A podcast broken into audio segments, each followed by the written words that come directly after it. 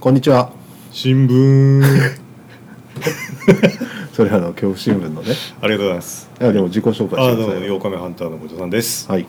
えー、本関日さんの 関さんの自己紹介は 自己紹介おもろいやってない。あいや私はギズモショップの関 あです。関さんですはい、はい。えっ、とですね本日また、あのアニメの話をね。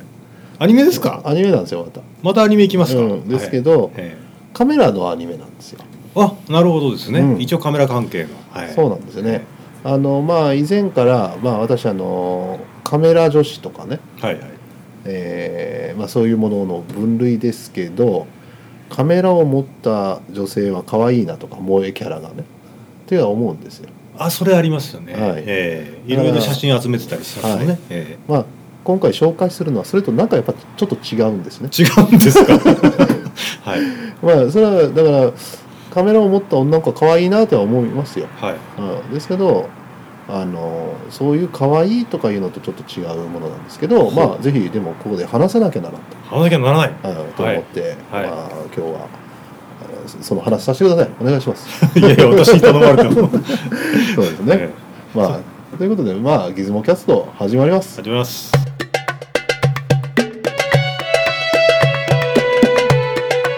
いつもキャストえーとですね、はいあのー今回話すのは、スピードグラファーっていうアニメです。スピードグラファーははい。あはあはあ10年前ですね。あそのぐらいの、うんあーあじゃあい別に今の現行のバリバリっていう感じでもないですねそうですね、10年前で、10年前にですね、ええまあ、結構私も写真よく撮ってたんですけど、はいなんか、あの熊本で放送多分してないんですよあそうですか、先週のこの、ままあちょっと弱いですけどね、うん4曲あるくせに、はい、でなんかインターネットで1 1話には見れますよみたいなことを10年前もやってて確か、はいはいでそれで見てなんかのチャンスで途中の数話見てで最終話の残り10分ぐらい見た記憶があるんですよねっていうぐらいだったんですよまあ、かいつまんではいあまあ本気で見てなかったってまあこ要とはですそうねいうことですね、はいでも最近ですねなんかほら今 Hulu とかほらなんかなんか見放題テレビ見放題とかあるでしょ、あーまあ、そういう映像サービス盛んになりましたよね、うんえそういうのを見てそういうのを覗いてたらあったんですよスピードグラファーえはいであじゃあ一気に見てみようかなとおおで見たんですよね、はいでそれでですね、まあ、あの結構あのおおと面白いと、おおうん、思いました、でまずねこれどういうものかって言ったらまあそうですね細かいストーリー話したってしょうがないんですけど、ええ まあざざっくりとねなんかね、はいまあ、あのよくあるのはアメリカ軍が作ってたとか日本軍がなんかほら兵器をなんかそあのー生物兵器はいはいあのをーよくある話でしょ、はいよくありますよね、うえん、えガンダムもそうかもしれないですよ、まあ、悪役必要ですからね、なんか悪役がないと。なんかねその日本とアメリカでウイルス作っててえそれに感染した人間は究極のソルジャーになるみたいえおうな、うん、作ってたんですけど、ええそれに巻き込まれていくと主人公たちおうというなんかよくありそうなね、はいはい。えーものなんですがえ何が私がちょっと気に入ったかというとねカメラで相手を殺すんですよえ、おお、カメラが武器になるんそうですあそれまたなんで、なんかですねサイガっていうこのな男がですねええ、主人カ公。メラマンなんですよ。もともとぐ、あの、なんですか、ミリタリーか、あの、ぐ、ぐ、あの、戦争カメラマンですよ。あ戦場カメラ戦場カメラマンですねで、大怪我して帰ってくるんですけど、で、なんか、パパラッチみたいなことやってるわけですよ、日は本いでね。はいはい、まあ、食っていかなきゃいけないですかね。うんで、そこで、その、まあ、あんまりダラダラした生き方してるんですが、ある事件に巻き込まれて。えーその戦場で感染してたその兵あのウイルスがあの発病するわけですよおうそうしたら特殊能力がつくとほうほうほでそれそのですね特殊能力は写真を撮撮った相手がし爆発するんですようおーこれを武器にして戦うんはでいすね、はい。それあの、んの覗いてカシャって言ったらボンってそうなるわけですでそれはねえあのアニメのその作品の中でなぜそういう風になるのかっていうのは触れませんでしたなん かあそうなんですかそうそうだから 細かいとこはねウイルスでとりあえずはいそうなんかねただなんかねあのレトロウイルスがなんとかとかでもよくあるでしょほらなんかあの急激にあの遺伝あの要は細胞分裂をして変形してはあはあはでそういう能力があの出てくるとはいただそれそれを繰り返しすぎると要はうバンバン爆発させすぎるとですねその失明してしまうと,、うんという運命を持ってるんですけど、はい可愛い女の子神楽という女の子を連れて逃走していくと主人公男ですね、主人公男であー女の子ながるほど神楽っていう女の子をえ連れて逃げ回るとえはいそれを追っ手が来るわけです組織にあその組織の追っ手もウイルスに感染して特殊能力がついたやつらでね変態ばっか来るんですよ変態ですかもうほんと変態変態気持ち悪いのばっかしなんかなんかねででなんでそうなったかって言ったらそのなんていうんですかねあのどうもですそのウイルスはその人の欲望を実現する変形をするわけですよ、あなるほどうんうん、だからそのだからあのダイヤモンド夫人っていうのがいるんですけどええダイヤモンドが好きすぎてたまんないからえ単純に自分の体もダイヤモンドになってるんですね でガラスのクレアみたいなんですよそのえああクリスタルボーイですかね、そうクリスタルボールでもねすごいのはダイヤだからあんなガラスと違うわけですよあなるほど、うんだからもう無敵ですよでもなんかあの、うんハンマーで叩かれると割れちゃうとか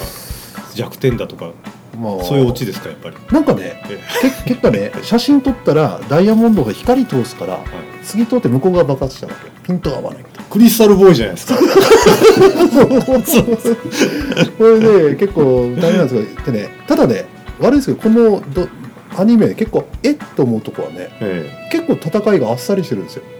えほうほうほうなんか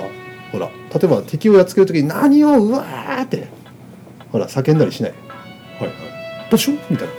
ななんか結構あっさり本当になんかあのするから逆にあの人によっちゃネット見たらリアルティリアルが T が感じるみたいな人もいるんだけど僕は見てたら「えっ?」てなんかあっさりポンと死ぬわけであーそのダイヤモンド夫人ってお姉ちゃんもねはいはいもうラッカースプレーでピューってほら色つけてでああなるほど、はいやったらバーンって爆発したクリスタルボーイそじ ゃないうその時違う違うにああっさりボンですよだからあーキャーとかじゃない。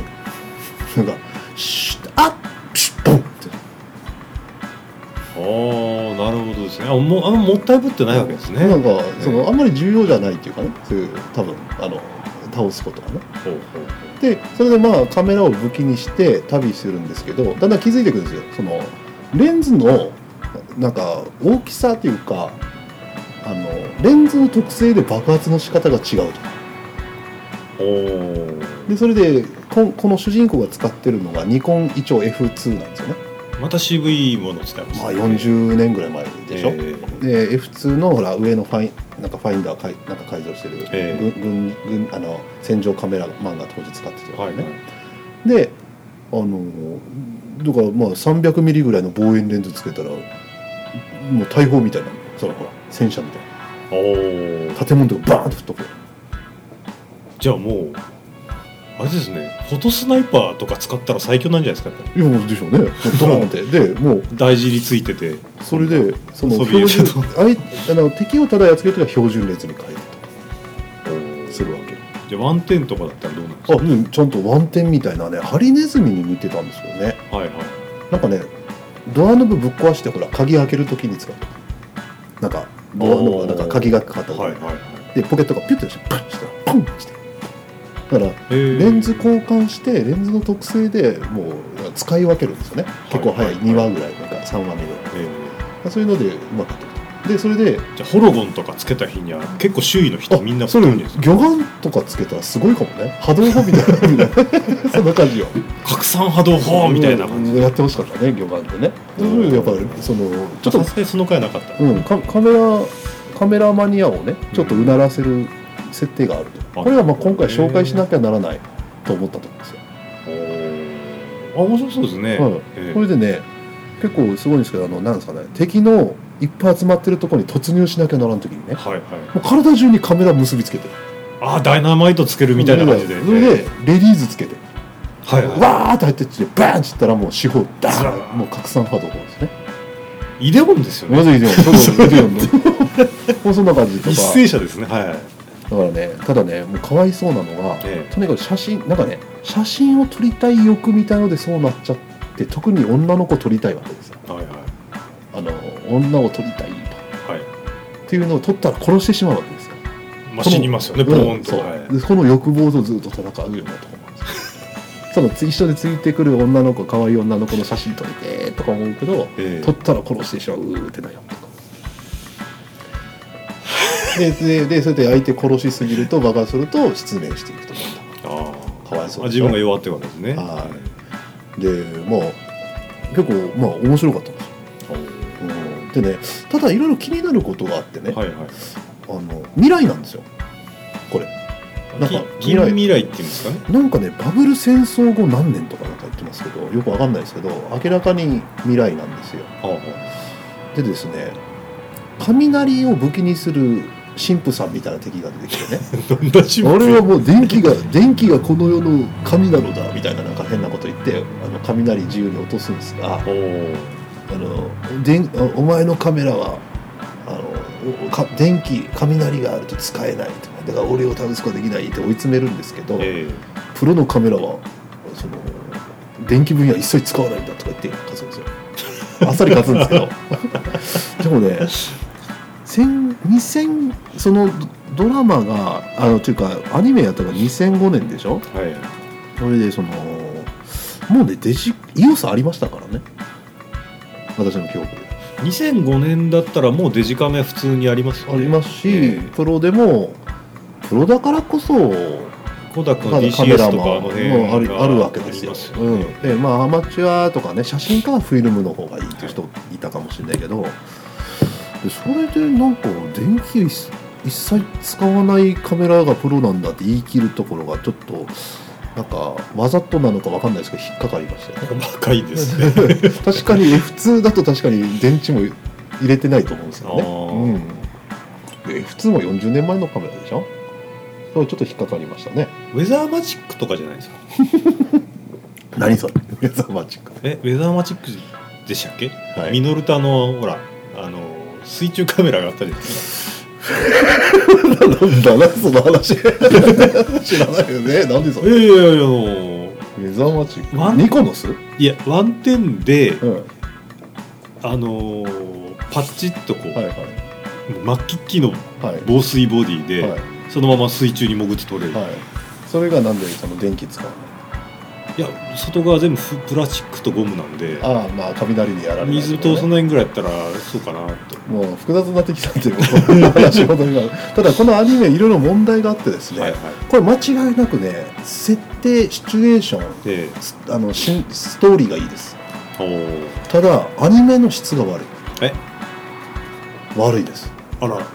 でね行っちゃいましたねはい最初の12話とええ最後のね5話からは素晴らしい神がかってるんですけどほうほう途中ねくあのなんですかね作画崩壊って言っていいですね っていうかね車とかがまず乗り物がまずちゃんと書かれてないなんかなおーがっかりするぐらい悪いのがっ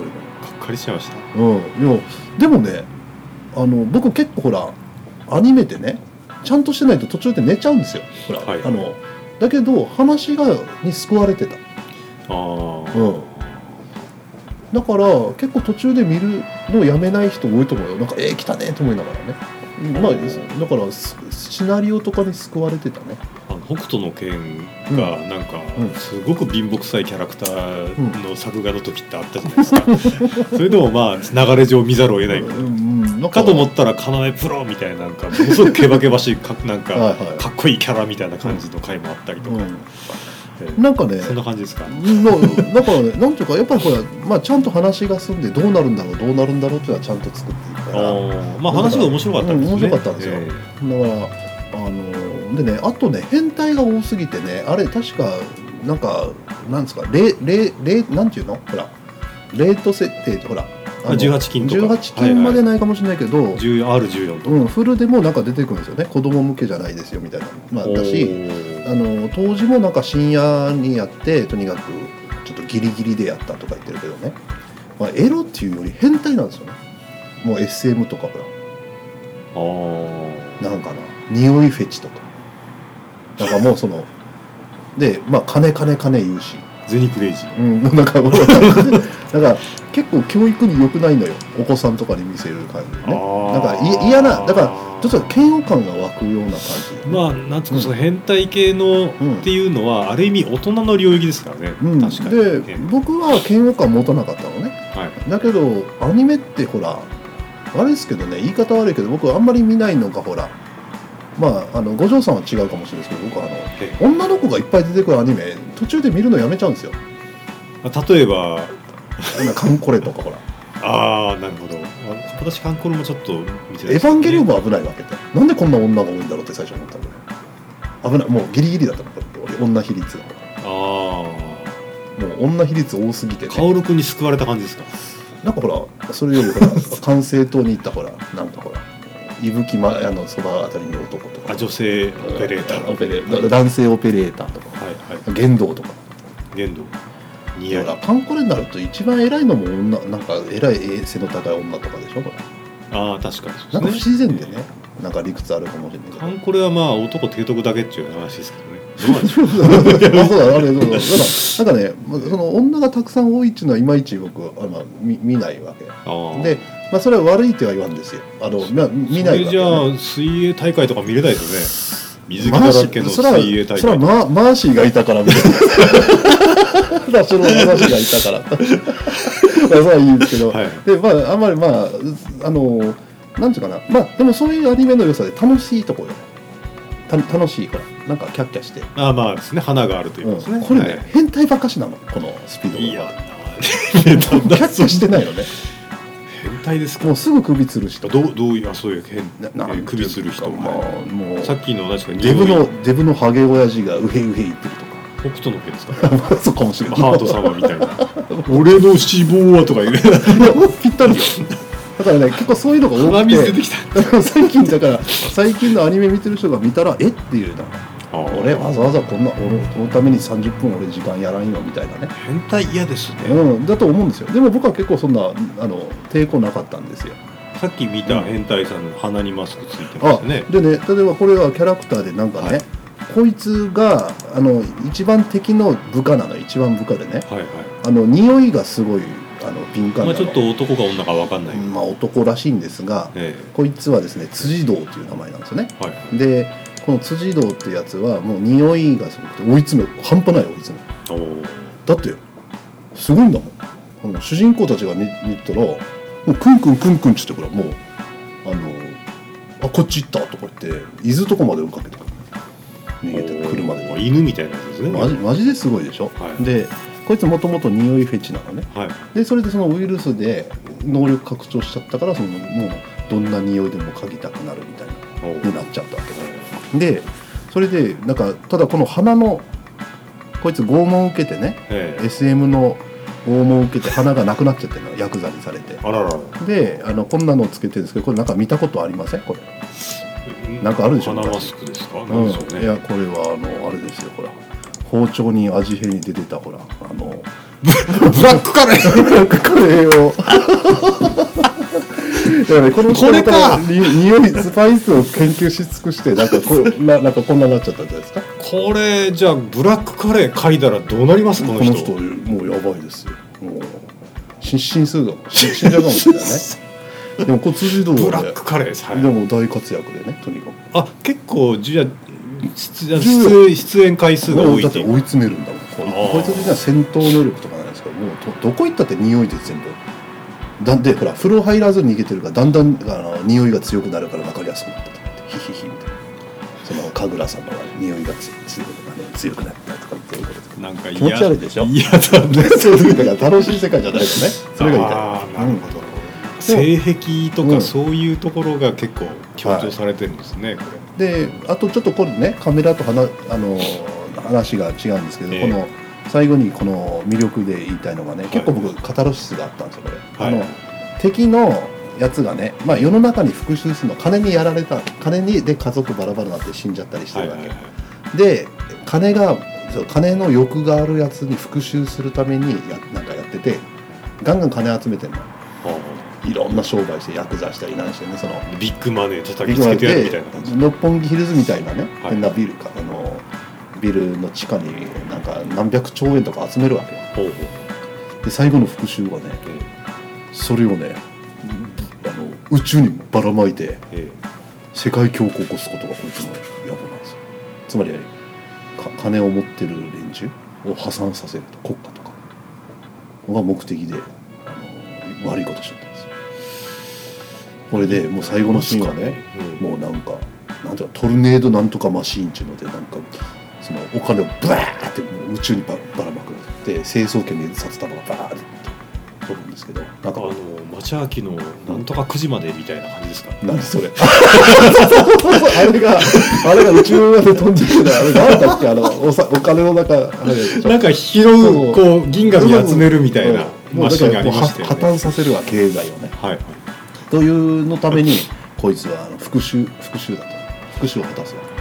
できるんすかそんなのいやまあむかなりて無いうか茶なやっちゃったとしても、起きますかねでもねなんかねこのドラマでよく言われるのがこええの悪役のキャラクターがね強烈すぎてね主人公と女の子のねキャラが立ってない と。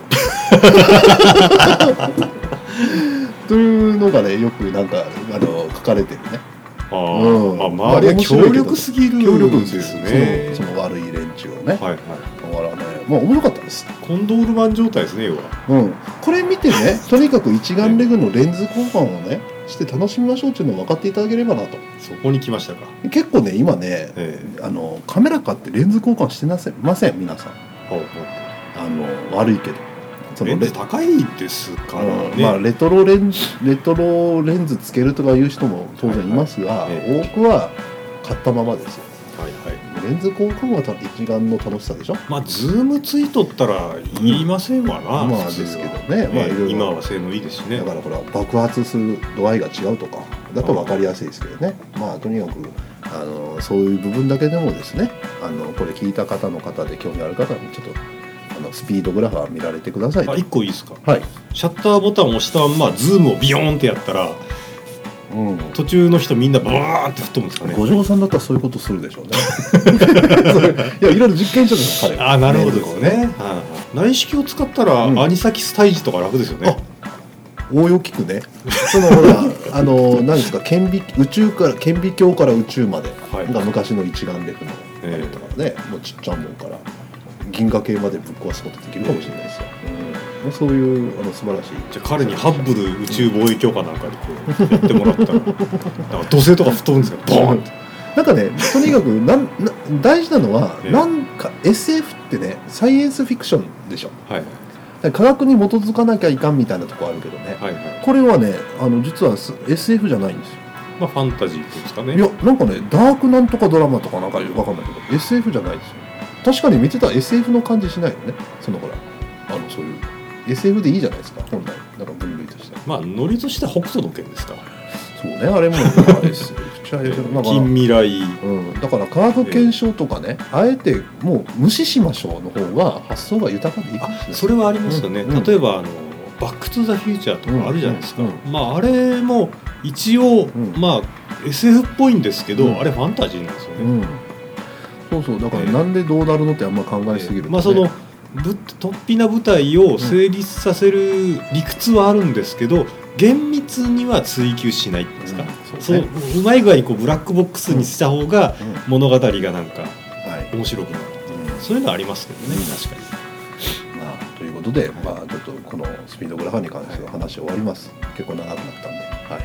見てください、い、はい、そんなところで、まあ、最 後に。それでは、えー番組で扱いました これいいのかなこ れ今いらないか、今回。いらないかもうんということで、終わります。はい、終わります、はいい